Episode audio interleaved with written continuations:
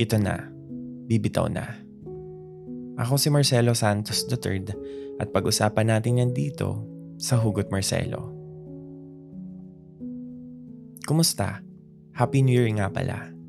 Welcome sa Hugot Marcelo, a Spotify original podcast kung saan sa episode na to, sa first episode ng 2023, pag-uusapan natin yung mga bagay o tao na binitawan mo o hindi mo na dinala ngayong bagong taon.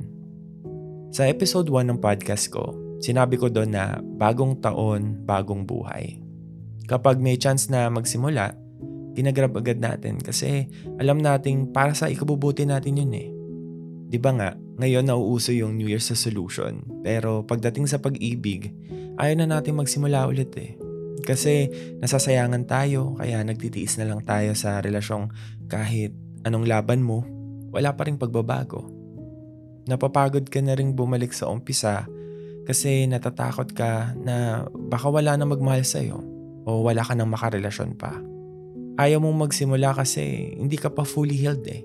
May galit pa dyan sa puso mo. Masakit pa yung dibdib mo mula sa tao o mga taong minahal mo, nirespeto mo, pero at the end of the day, pain lang ang binalik sa'yo. Pero dahil another year na naman ang lumipas, dito na naman papasok yung lagi nating sinasabi na New Year, New Me. Bagong taon, bagong ikaw. Malayo doon sa dating sitwasyon mo. Malayo sa mga maling desisyong napili mo noon. Kaya mo ginagawa yan kasi may pag-asa pa dyan sa puso mo na baka this year maging okay ka na. Baka magkaroon ka na ng relasyong deserve mo, baka makakilala ka na ng isang taong tatanggapin ka at sasamahan ka sa journey mo sa buhay. Pero siguro, karamihan sa atin, yung gusto na lang munang sumaya dahil sa mga nangyari nitong nakaraang taon. Most of us gusto na lang muna ng tahimik o yung magkaroon ng peace of mind dahil sa lahat ng pagsubok na gumulo sa pag-iisip natin nun. And most of us gusto na lang munang gumaling mula sa problemang kinaharap natin physically, emotionally, and mentally. Pero ano bang gagawin para maging okay ka ulit? Ano ba yung dapat mong maging desisyon para maramdaman talaga yung meaning ng New Year, New Me? Isa lang sagot yan. Yung unang step para magkaroon ka ng kagaangan sa dibdib ay yung pag-let go. Yes, kailangan mo nang bumitaw. Sasabihin nila, madaling sabihin, mahirap gawin. Pero hindi naman imposible, di ba? Ganun naman ang buhay eh. Minsan, para maging okay, kailangan nating piliin yung isang bagay na alam nating makakabuti sa atin. Kahit deep inside, parang hindi mo kakayanin. Parang sobrang hirap. Parang imposible. Naalala ko noon, in-invite ako ng isang school para mag-talk sa isang seminar tungkol sa pagsusulat ng romantic novels. At noong tanungan na sa dulo, may nagtanong sa akin kung ano daw ba yung dapat niyang gawin kasi bigat na bigat na siya sa nararamdaman niya. Hindi siya related sa diniskas ko pero dahil tungkol sa pag-ibig, nagsigawan yung mga estudyante na para bang nakarelate sila. Actually ako nakarelate ako eh. Napaisip ako pero ang unang pumasok sa isip ko, gagaan ang bagay na mabigat kapag binitawan mo. Sobrang basic lang niya kaya nagtawanan yung mga nanonood. Pero at that moment, hindi natin kailangan ng mas malalim na sagot eh. Minsan yung isang simpleng advice, yun na yung maaari natin gawin.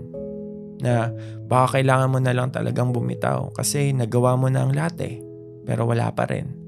Na yung taong pinipili mo araw-araw, hindi ka man lang masama sa listahan ng priorities niya. Na yung taong pinaglalaban mo, matagal nang sumuko Hanggang ngayon, dala ko pa rin yung paniniwala na yon. Na kapag mabigat na, kapag nasasaktan ka na, kapag ikaw na lang ang lumalaban, baka kailangan mo nang bitawan. Mahirap sa umpisa kasi gano'n naman 'di ba? Kapag nasanay ka sa mabigat, kapag wala ka ng hawak, parang pakiramdam mo may kulang, may something na missing. parang hindi mo na naiisip yung pakiramdam ng walang humihila sa'yo pababa. Yung walang pumipigil sa'yo na maging masaya. Ganun yun eh. Nakakapanibago sa umpisa. Pero kapag unti-unti mo nang sinasanay ang sarili mo na ikaw muna, na ikaw naman, doon mo mararamdaman yung ganang buhay. Yung nakaka-focus ka na sa sarili mong kalagayan. Yung mas nagkaka-oras ka na para sa mga bagay na gusto mong gawin o yung mga bagay na hindi mo nagawa noong kayo pa. Mapagpalaya ang pagbitaw. Doon mo talaga mararamdaman yung bagong ikaw. Dito mo na mababawi yung confidence mo na nawala sa'yo dahil sa mga masasakit na salitang narinig mo. Dito mo na mararamdaman yung peace of mind and heart na matagal mo nang hinahanap dahil sa mga kaguluhang naranasan mo noong kayo pa. Dito mo na tunay na ma-enjoy ang buhay kahit hindi na siya kasama.